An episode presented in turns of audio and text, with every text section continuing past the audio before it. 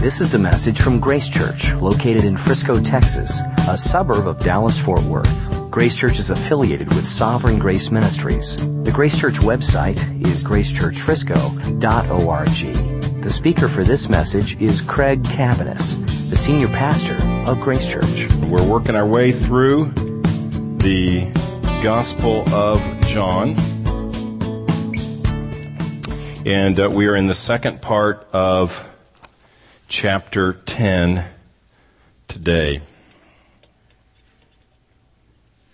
Um, we're going to read verses 22 through verses 42, so we'll finish the finish the chapter today, and I'm reading from the English Standard Version here. At that time, the feast of dedication took place at Jerusalem. It was winter, and Jesus was walking in the temple in the colonnade of Solomon.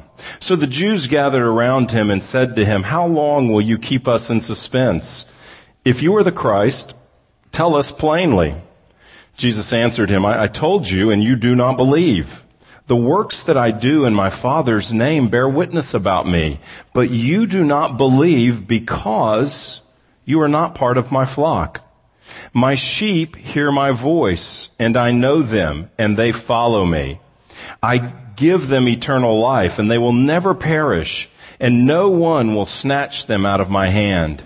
My Father who has given them to me is greater than all, and no one is able to snatch them out of my Father's hand. I and the Father are one. The Jews picked up stones again to stone him. Jesus answered, I have shown you many good works from the Father. For which of them are you going to stone me? The Jews answered him, It's not for a good work that we are going to stone you, but for blasphemy, because you, being a man, make yourself God. Jesus answered them, Is it not written in your law, I said you are gods? If he called them gods to whom the word of God came and scripture cannot be broken, do you say of him whom the Father consecrated and sent into the world, you are blaspheming, blaspheming because I said I am the Son of God? If I am not doing the works of my Father, then do not believe me. But if I do them, even though you do not believe me, believe the works, that you may know and understand that the Father is in me, and I am in the Father. Again, they sought to arrest him, but he escaped from their hands.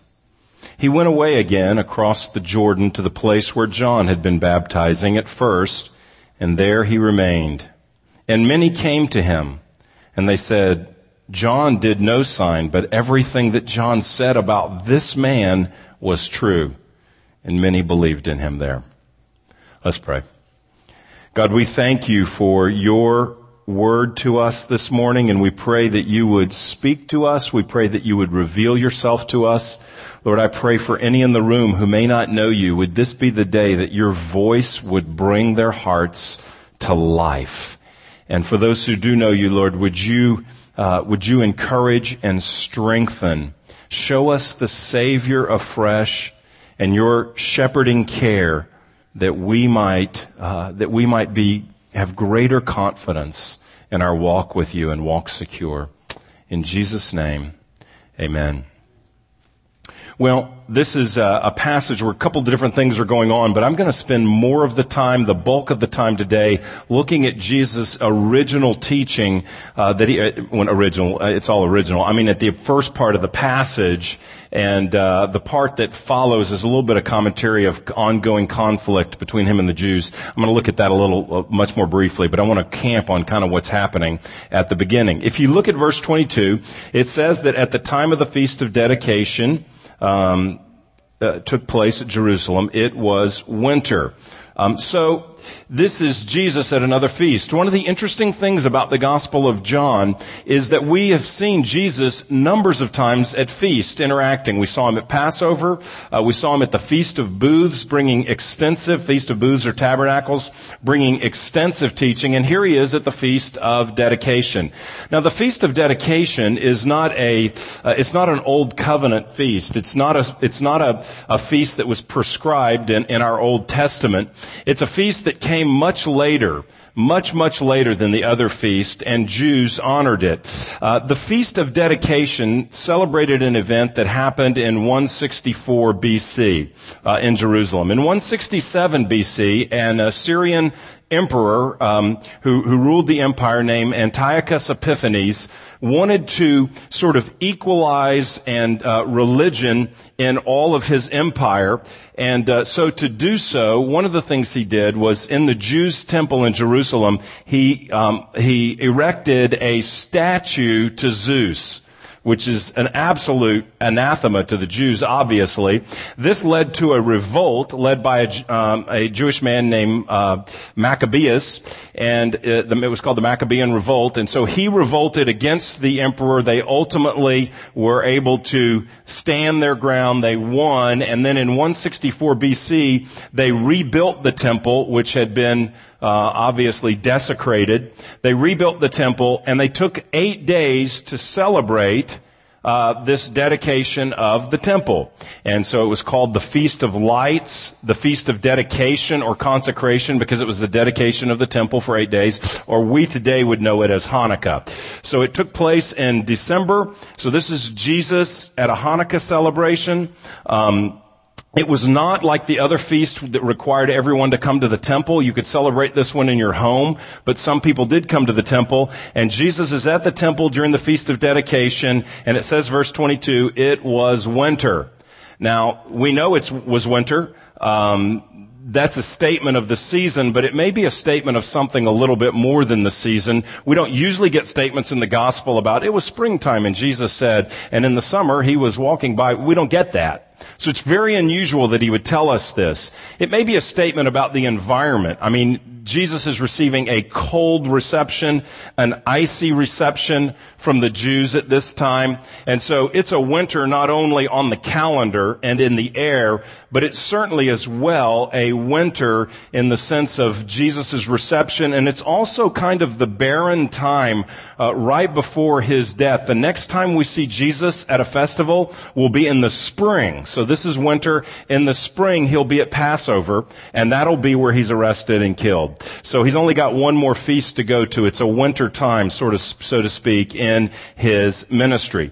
Now, in the previous section, he has described himself as the good shepherd, taught about being the good shepherd, and he's going to bring up those same themes again in what we just read. Here's how he gets to that good shepherd teaching again. Uh, he's in the colonnade of, of the temple. It's kind of a covered area a little bit. Maybe because it was cold, he's not out in the open area. It says, verse 24, the Jews gathered around him, and they said, how long will you keep us in suspense? If you are the Christ, tell us plainly. How long will you keep us in suspense?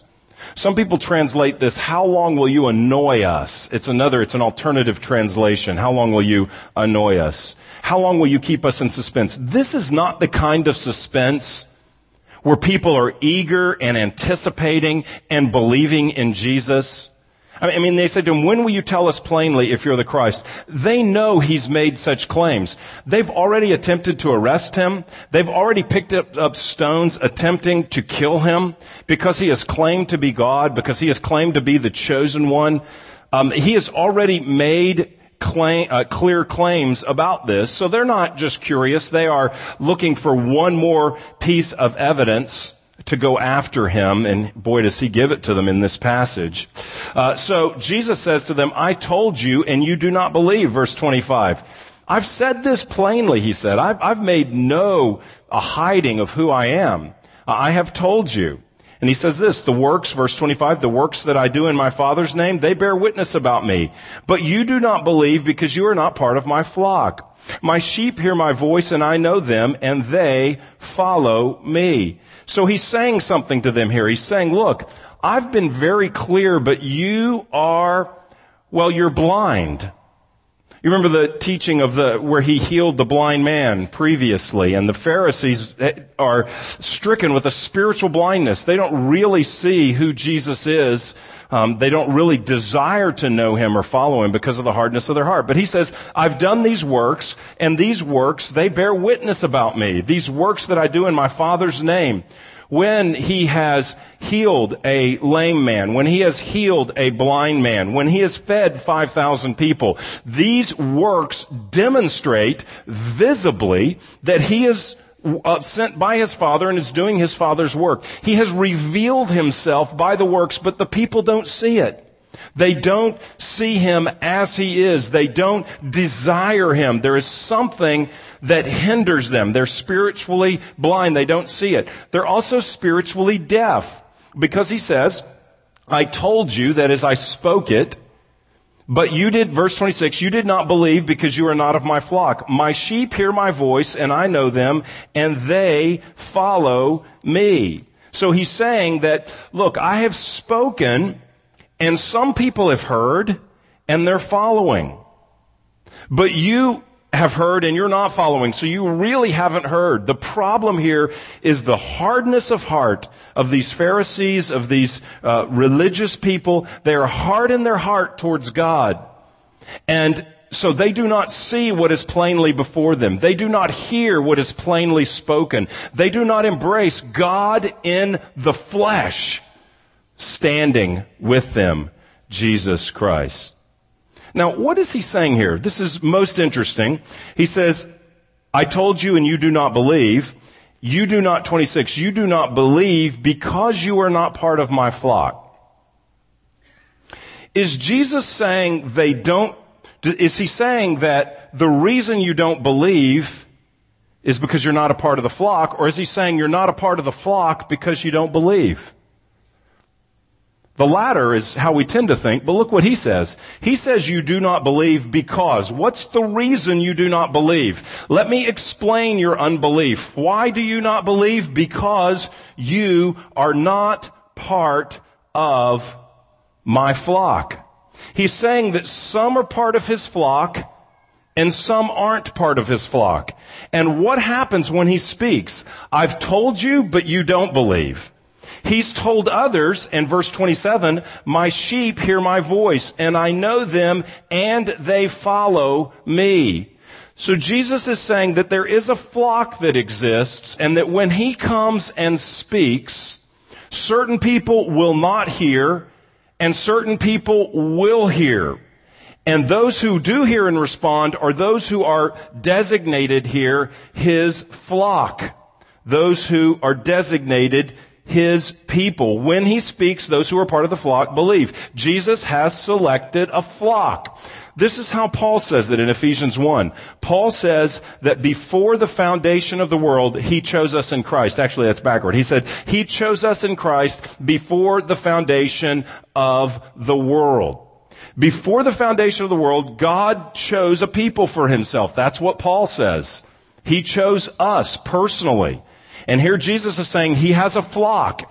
And the way you know who's in the flock is how they respond to when they hear the message of Jesus Christ. He's making the point that becoming his follower, my sheep hear my voice, verse 27, I know them He's known them before the foundation of the world, actually. I know them and they follow me. What he's saying is, those who follow him or those who are part of his flock, it is based upon grace. Being a part of Jesus' flock, being connected to him, being a follower of Jesus is based upon his his placing us in his flock, his choosing us, his giving us new life, or in this case, his opening our eyes and opening our ears so that we believe. We are dependent upon him for salvation. That is what he's communicating.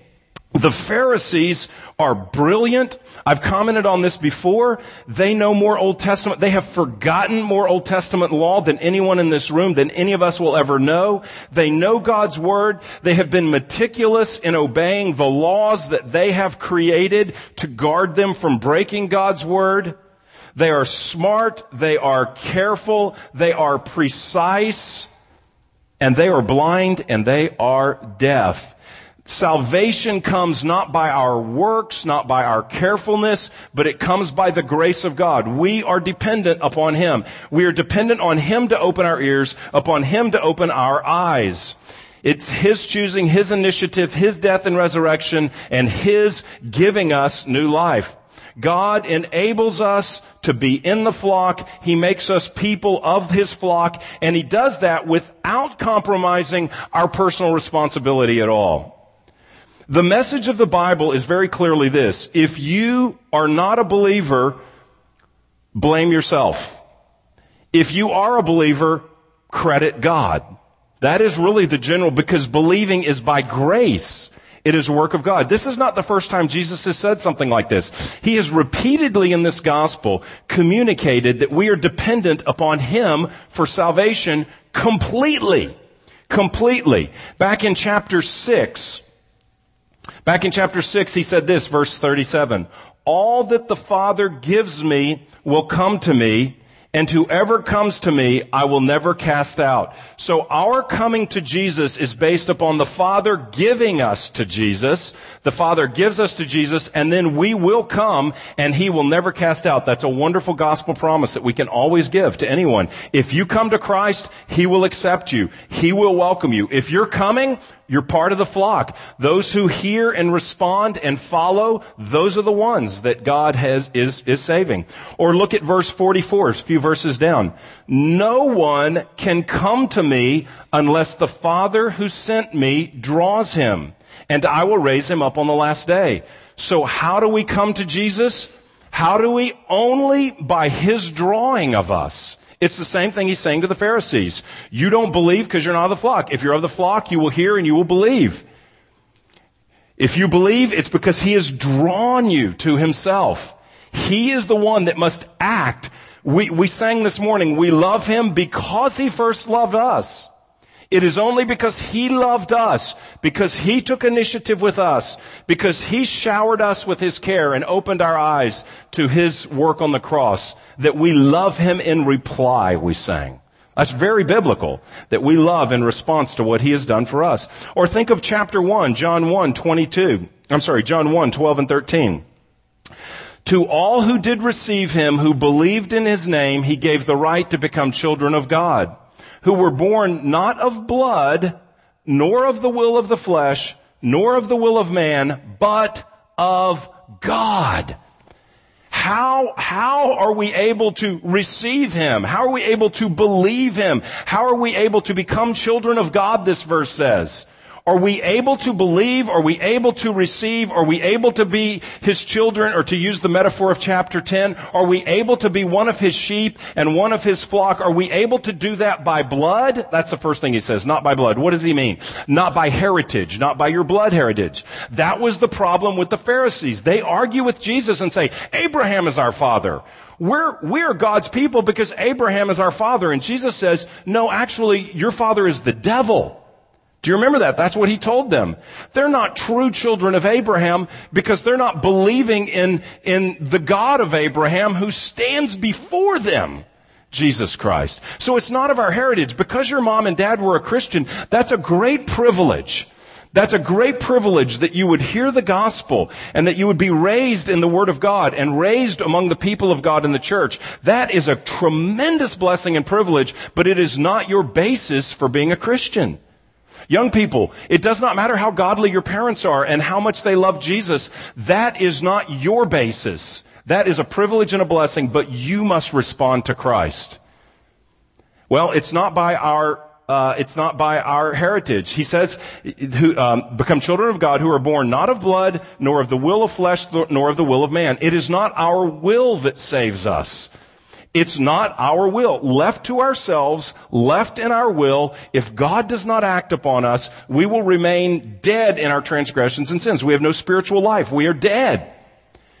He told Nicodemus, you must be born again. You don't have life. God must grant us life. It's not our will, but what is it? Who are born of God. It's not our heritage. It's not the will of the flesh. It's not the will of the man. It's not my, my ch- initial choosing. It's God's activity upon me that I then respond to.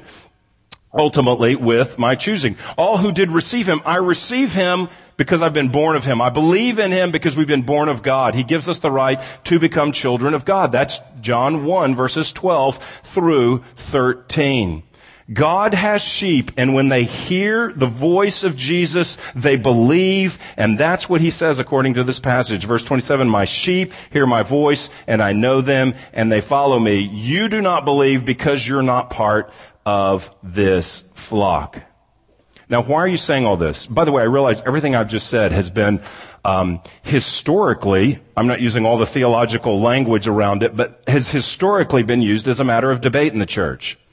And that's grievous because what I'm just talking about here in these four, these three passages in John, um, and the passage we're reading today is not meant for debate. It's meant for comfort. It's meant for encouragement. It's meant to, to magnify the grace and the love of God. Listen, one of the most helpful exercises you can do to understanding the grace of God first is studying the work of Jesus on the cross and in his resurrection, the gospel itself. But the second thing you can do to appreciate the grace of God is study the application of the gospel to your life. To review for yourself, how did I become a Christian? To review for yourself, why am I a Christian? He's saying to these, uh, you're part of the flock and you are believing. He's, he's saying to the, in the, in the Gospel of John, you believe because I draw you. Saying in the Gospel of John, it's not your will, it's the birth of God giving you birth that makes you a Christian. It's the grace of God. It's something He provides for us that we do not deserve. And when we track back and think of that, it is a tremendous encouragement. Let me give you one example of this. Um, Charles Spurgeon, who was a well-known uh, Baptist pastor, uh, Engl- uh, English Baptist pastor in the 1900s, uh, a very, very fruitful ministry of evangelism. Many people converted in his church and in his ministry through the people there and through his preaching. But th- I've loved this testimony of his. This is what he said. When I was coming to Christ, I thought I was doing it all myself. And though I sought the Lord earnestly, I had no idea the Lord was seeking me. That's the Good Shepherd. That's what we're talking about here. The Lord was seeking me. I do not think the young convert is at first aware of this. I can recall the very day and hour when first I received these truths into my soul, when they were, as John Bunyan says, burnt into my heart as with a hot iron. And I can recollect how I felt that I had grown on a sudden from a babe into a man, that I had made progress in spiritual knowledge through having found once and for all that clue to the truth of God. One weeknight, I was sitting in the house of God. I was not thinking much about the preacher's sermon, and the thought struck me. How did you come to be a Christian? I sought the Lord. But how did you come to seek the Lord? The truth flashed across my mind in a moment. I should not have sought him unless there had been some previous influence in my mind to make me seek him. I prayed, I thought. And then I asked, how came I to pray? Well, I was induced to pray by reading the scriptures. How did I come to read the scriptures? Well, I did read them, but what led me to do so? And then in a moment, I saw that God was at the bottom of it all. That He was the author of my faith. And so the whole doctrine of grace opened up to me. And from that doctrine, I have not departed to this day. And I desire to make this my, cons- my constant confession. I ascribe my change wholly to God. He just traced back and said, well, how did that happen? How did that happen? How did that happen? And at the bottom of it all is God. It's God who took the initiative. It's God who arranged the circumstances. It's God who orchestrated everything from him to having a Christian parent that witnessed to him, or a Christian friend that witnessed to him, or just having an urge out of the blue to show up at a church some Sunday and hear the gospel. Whatever it is, it was God orchestrating it. The, God has a flock for himself. And God draws people into that flock by the shepherd's voice, his teaching. I'm saying all that to make this point. When we think, why do I, or my eyes open, and why are my ears open? It's not because I was better than the next guy, or more holy than the next guy, or smarter than the next guy. It's because God, Jesus spoke, and allowed me to hear and to respond and to see what these people did not see in God. God has sheep. When they hear Jesus, they believe. And that is why they believe according to this passage. Now that should be a great, great comfort. Jesus sent, He sent to call His flock and He empowers them to follow Him. They will, the sheep will hear my voice, I know them, and they follow me. He speaks and His people follow. That makes a difference. It makes a difference in we saying, why am I following? Because God spoke to me in a clear way. It also has something to say about our being sent. Jesus is sent by God and he is sent to open ears and to open uh, eyes, and we are sent as well. Jesus said in chapter 20 of John, he says, As the Father has sent me, so I send you. Now, he says that to his original disciples. But in a very, a secondary, but a very real way, the church is sent as well. It wasn't just the 12. We're all sent into a world where people need Jesus. And this truth that God opens eyes and ears, that we believe because we're a part of his flock, uh, all of these truths affect us in the way we communicate the gospel. And here's how they primarily affect. What Jesus is doing here is he's communicating to the Pharisees that they need something. They need God to work in them. That's what he communicated to Nicodemus. You've got to be born again. He's communicating that they need God. And this is encouraging because it means God does the saving. And God saves through a very simple witness. Here is the challenge that we can face. We can be intimidated to share our faith many times because we say, well, like, what if they ask something I can't answer? Well, first of all, let me say this. If you share the simple gospel that we are, God is holy, we are sinners, Jesus died on the cross and was resurrected for our sins, and that we become Christians by turning to our sin and receiving that free gift by believing in what He did for us, that simple gospel, that's what saves people. It will not be your ability to answer every mystery that they can share. I mean, look at this example. God in the flesh is talking to people and they don't get it.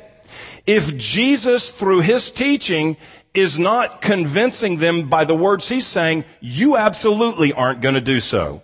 You will not be smart enough. I will not have enough knowledge. I will not be able to answer every question so that they will say, whoa, all my questions are answered because of you. I guess I'm going to choose to believe that. It will be the Spirit of God that opens their eyes, just like you and just like me, like He did for us. God, Jesus has made it plain, but it's not plain to them. He said, I have told you plainly, but they say, when will you tell us plainly? He says, I've already told you is what he says right here. They're saying it's not plain. He said, I've been telling you. What is their need? They need God to open their heart. They need to repent of their arrogance and their self-righteousness and see that they need God. That's what they need. And that's what we need as well. This week I had an opportunity, uh, just an opportunity to communicate the gospel to someone who was familiar with the gospel, but was not a believer in the gospel as far as I knew.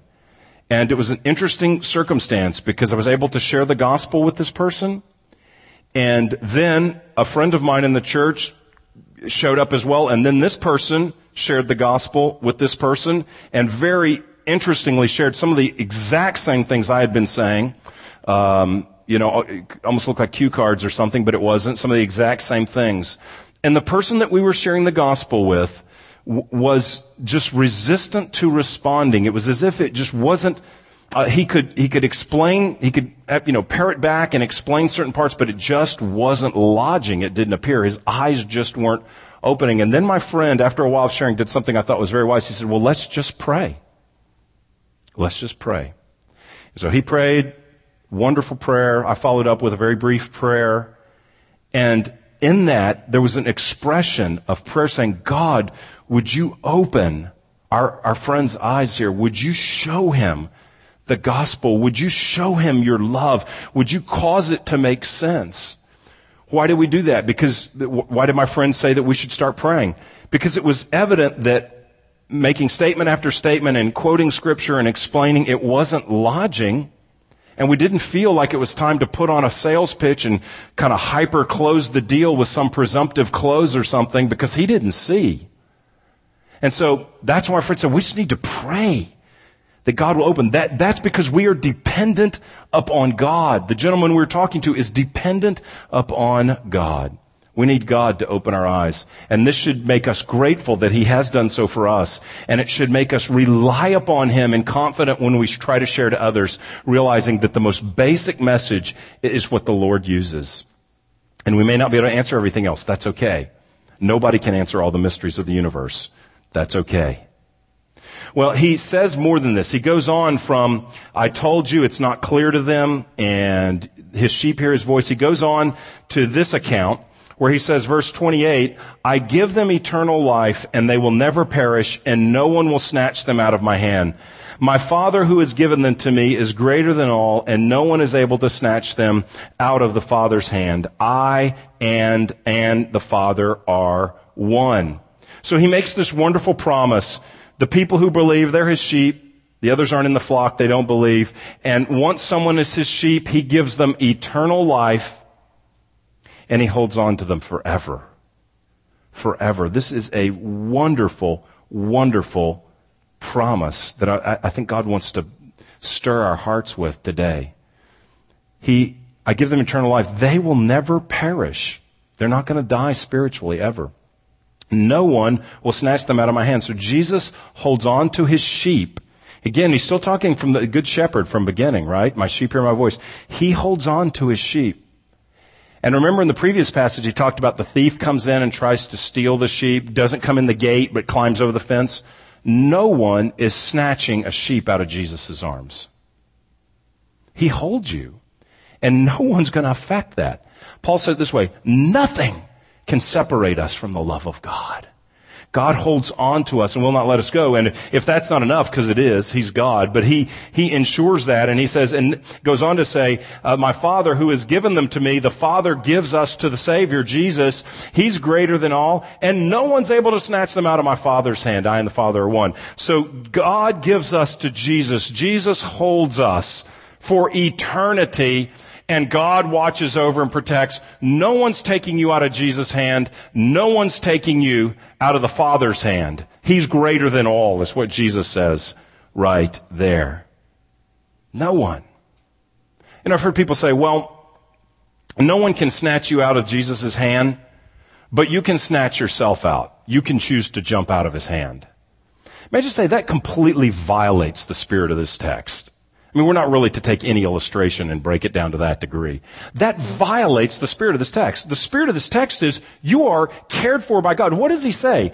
He says, I, here's how he starts. He doesn't start with, I'll hold them. He starts with, I give them eternal life and they will never perish. His sheep have eternal life. What does eternal mean? It means forever. It means endless. It's not conditional. He doesn't say, I give them eternal life under certain conditions and they will never perish. Um, you know, results may vary. Uh, and then I hold on to them and no one may snatch them. They may snatch themselves or they may leap on some occasions if they choose to. My father is greater than all, but he's not greater than them. They can choose to leap out and then they would be greater than him. This is not the spirit of this passage. The spirit of this passage is eternal is forever. And God not only does this great job of bring, the Father drawing us God not only does this great job of saying, you want to be a child of God, you got to be born of God, I'm going to grant you birth, you receive the, the Savior. He not only does this great job of loving us for eternity, drawing us to himself, but then once he gets a hold of us, he grabs us and he holds us forever. Man, that is the way to live your Christian life is to be aware of that. Not to think that I had to do everything to get in and I'm having to do everything to stay in. That is not the message of the gospel. That's the message of Phariseeism. That's what he's opposed to. He's saying you guys can't even hear the truth. It is God holding on to us. You became a follower of Christ by grace. And I love this promise. You will remain a follower of Christ by grace through your faith. God will sustain your faith till the very end if you are His. He will sustain your faith.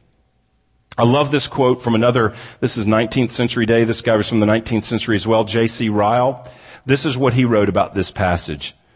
He says, Christ declares that his people will never perish.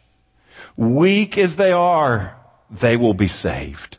Not one of them shall be lost and cast away. Not one of them shall miss heaven. If they err, they shall be brought back. If they fall, they shall be raised. The enemies of their soul may be strong and mighty, but the Savior is mightier, and none shall pluck them out of their Savior's hands. What he doesn't say is that nothing will attempt to pluck you out of his hands. He just says nothing will succeed. Whatever, however mighty, Ryle said, however strong and mighty are the enemies of your soul, I want you to know today that Jesus is stronger. God, who is greater than all, holds you.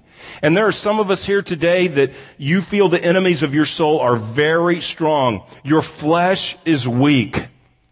You say, I've fallen repeatedly. You may be here today with deep discouragement, bordering on hopelessness because of your sin. Your faith may be weak. Your passion for Christ may be dwindling. But I want you to know from this passage, the Savior is mightier than your flesh. The Savior is mightier than your dwindling passion. The Savior is mightier than our sins, our repeated sins. The Savior is mightier than our fallings and our stumblings. That must be our hope. And we need to turn our eyes to this passage. If that's you today, turn your eyes to this passage and see that no one will snatch you from his hand. He has got his hold on you. You may feel your grip is loosening. His is not. And that must be your hope today. Your hope must not be, I will try harder. Your hope must not be, I, I, you know, I'll try a new method. Your hope must be look to Jesus and repent of your sins and say, Christ, I trust that you're holding on to me. Your grip is my hope, not my grip. And I entrust myself to you. Empower me to walk with you. That must be our prayer. Listen, this is controversial too. I mean, everything he says here uh, is controversial. I can't make it nearly as controversial as Jesus did because I don't think anybody's going to pick up stones at me here. He says this stuff, people are ready to kill him. This is controversial because some people say, well, I, I, don't really want to talk like that because if you start talking like that, people will feel they can do whatever they want and Jesus will still hang on to them and they're still a Christian. So if you start talking like giving too much grace, people will start saying, it doesn't matter what I do, I'll just go live in sin because I'm going to heaven anyway. So if you start saying we got in because it was all His work, we're staying because it's His work, well, we're staying because it's His work working through us. We do follow Him, but it is His power following. We do remain believers, but it's His power granting us belief. So if you start saying that it's all of Him in these ways, people are going to say, I can do whatever I want because I'm going to heaven. I'm forgiven. He's not going to let me go. Listen, if that's the attitude, then one of two things are going on. Either that person is ignorant of grace, because that's not what the Bible teaches. Paul says, should we continue in sin that grace may abound? In other words, more sin means more grace. May it never be, Paul says. So that's a misunderstanding of grace. So someone who says that may be a genuine Christian, but they're just, they're just ignorant. They need to be taught the scripture. And that, that's understandable. They may be brand new and just don't know. But more likely, the person who says it doesn't matter what I do, I'm forgiven regardless. I'm going to go do whatever I want. More likely, that person has never experienced grace that person does not understand. That person does not really get it. When you see the cross of Christ and you see Jesus suffering and dying because of the sins that we have committed, that does not produce in one's heart a desire to then go pursue all the sins that nailed him to the cross cross. Now we have a flesh. We, we do sin. We love to sin. We, you know, we're, we're captivated by various idolatries as believers, I understand that. For sure, that's true. But I'm talking about the person who says it doesn't matter if I do that. It's one thing to acknowledge I struggle with sin and grieve over it. It's another thing to solid say I struggle with sin and it doesn't matter because I'm forgiven anyway. That person has never tasted, if that's you today, I would want you to have no assurance that that attitude reflects being a true believer. That attitude should cause you to question whether you've ever tasted grace because grace will cause you to love Jesus, not love the sins that killed him. So the attitude, I can do whatever I want, he's hanging on to me, and if we don't tell people that they may get out of his arms by their sin, then, then they're not going to stay in there. No, they're going to stay in his arms because he's holding them. And if we want to pursue sin, we may not really know him. That's not the fruit of, here's the fruit of love. To know that God loves us and cares for us and holds us and no one can snatch us out of his hands, that should promote love for Jesus. Because he's that kind of a God. Because none of us would stay in his arms. That's true. Left to ourselves. We would run to something else, perhaps at times. But he holds us. Maybe a human illustration would help. Um, if you're a married woman and your husband is godly, and your husband says to you, um, I love you, I care about you, I will always love you. I will always be committed. You can't do anything that would cause me not to love you. I am committed to you and our marriage. Now, if he's super godly, and he says that, and he generally demonstrates that by his life, and he demonstrates it by his word. What woman is going to hear that and say, great, great. He said he's committed. I can go out and sleep with whoever I want. And by, by the way, the Bible would, the Bible would use this illustration much more graphically in the book of Hosea, where he would say to people, you're out whoring around is what you're doing. What woman would say to a husband that says, I love you and I'm committed to you, great, I'm free to be immoral. No one would. That would, that should inspire love.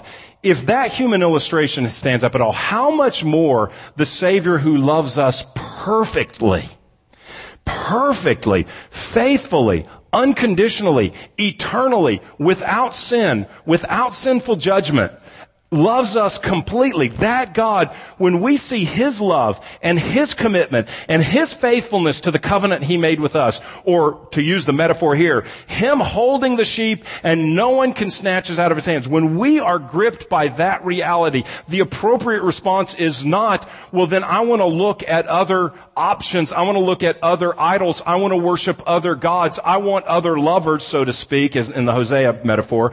Rather, I love you, Lord, for that. That promotes godliness. That promotes my desire to know Him and follow Him. See, Jesus is critiquing the Pharisees here, but at the same time, He's revealing to us wonderful things about what it is to be the Good Shepherd and what that means for us. It means that we're His sheep because He has put us in His flock and He spoke to us and we heard. Others in the story here didn't. And it means that once we're in His flock, He's holding us for eternity. This is to melt our hearts. This is to soften our hearts. This is to cause us to worship and follow. Listen, the key to following Christ is not getting more rules. It's getting a clearer vision of Jesus. Because that affects our minds, that affects our affections, that affects our will to be inclined to serving Him. It's when we see Him like this that then we say, Lord, what does your word tell me? What, what do you require of me in your word? How can I please you and love you and honor you because of your love for me? You can't have too much of the grace of God. You can't understand the love of God too much. And you can understand false grace, but you can't understand biblical grace. That's too much grace. Don't tell me all that, that God does all that. God is faithful and loving and gracious. Well, I've spent really my whole time on these first few verses. I told you we would, it wouldn't be balanced in the whole passage. Let me just make a couple comments on how he breathed. Here's what happens. He says, I am the Father, of 1 verse 30. They pick up stones ready to kill him. They pick up stones ready to kill him. And he, they, you know, he says, you know, what are you, which work have I done that you're killing me for? You know, is it feeding all those people out there? Or, you know, what, what reason are you coming? They say, cause you're blaspheming. They say, you a man make yourself God. Isn't that ironic? He's God making himself man. It's just the opposite of their accusation. They're so blind. They say, you're a man making yourself God. The reality is he's God become man. And so he basically ends up saying to them, uh, I'm doing these works of, he calls them to believe in his works. He says, verse 36, uh, the Father consecrated and sent him to the world. You say I'm blaspheming because I am the Son of God. If I'm not doing the works of God, believe the works because the works reflect the Father is ultimately what he says. And then the passage closes, verse 40. He went out again across the Jordan to the place where John had been baptizing at first, and there he remained. So he left Jerusalem, the religious center, the wisdom of the teachers and the Pharisees who were constantly embattled with him. He leaves the religious environment. He goes around arguably some less sophisticated, less knowledgeable regular folk And uh, he goes out there in kind of a more desert, a secluded area. Verse 41, many came to him and they said, John did no sign, but everything that John said about this man was true. And many believed in him there. So the people come and say, look at him. John said, behold the Lamb of God who takes away the, wor- sins of the world. This is, this is him. John, John the Baptist told us the truth and many people believed. Now we know belief in the Gospel of John is sometimes temporary and not genuine, but my assumption with no critique is that at least at this point it would appear that was real. Here's what happens. The Pharisees hear and they don't believe. Some other people hear and they do believe. Here, here's the function. There's a saying that the same sun which melts wax hardens clay. Have you ever heard that? The same sun which melts wax hardens clay. It's a hot day out today. Welcome to summer in Dallas. Uh, if you put some wax out on your back patio and you put some clay out, there's going to be two different effects. It's the same heat, but something's going to melt and something's going to harden. That's the dividing work of Jesus. If you're here today and you are not a believer in Christ, we just appeal. I appeal to you. Turn to Christ and believe. Well, I don't know if I'm in the flock or not. Here's what Jesus said, chapter 6. Anyone who comes to me, I will not cast him out. You don't, you don't have to worry about those details. That's comfort for someone who's a believer. Here's what you need to be concerned with. Uh, uh, that you need a Savior before a holy God and that Jesus loves you and is that Savior. And if you come to Him believing, He will receive you, He will hold on to you, He will forgive all your sins and give you eternal life. Don't allow this word from Jesus, from this text, when I say word from Jesus, I mean the Bible, not all that I'm saying, but don't allow this message, don't walk out of here refusing that because that means your heart is hardening. If you, every time you refuse, you are hardening. On the other hand, allow it to melt your heart like wax. Let the word of Christ, the scripture, the good news, allow that to soften your heart so that you see your need for a savior. And if you are a Christian here today, if you are a Christian, may our hearts be melted like wax as well. May they be softened to receive really, uh, this is what we talked about really the last three weeks, to receive the love of God to, to receive God's indescribable, powerful love, to rest in His love, to think about His love, to consider what He's done for us, to consider how He's holding us, and to respond with a heart that says, Lord, because you've loved me, I want to love you in reply. I want to love you and live for your glory as well. You so loved me that you gave your life, and I want to respond by following you my sheep hear my voice and they follow me. God, help me to be a faithful follower of you. Not so that I stay in your good favor, I already have that, but so that I live in a way that pleases the one who loves me in an indescribable way. I want to pray now that God would soften our hearts, that there'd be no hearts of clay which are hardening under the Word of God, but we'd have hearts of, ma- of wax which melt and soften in response to God. Let's pray. You've been listening to a message from Grace Church. For more information, visit www.gracechurchfrisco.org.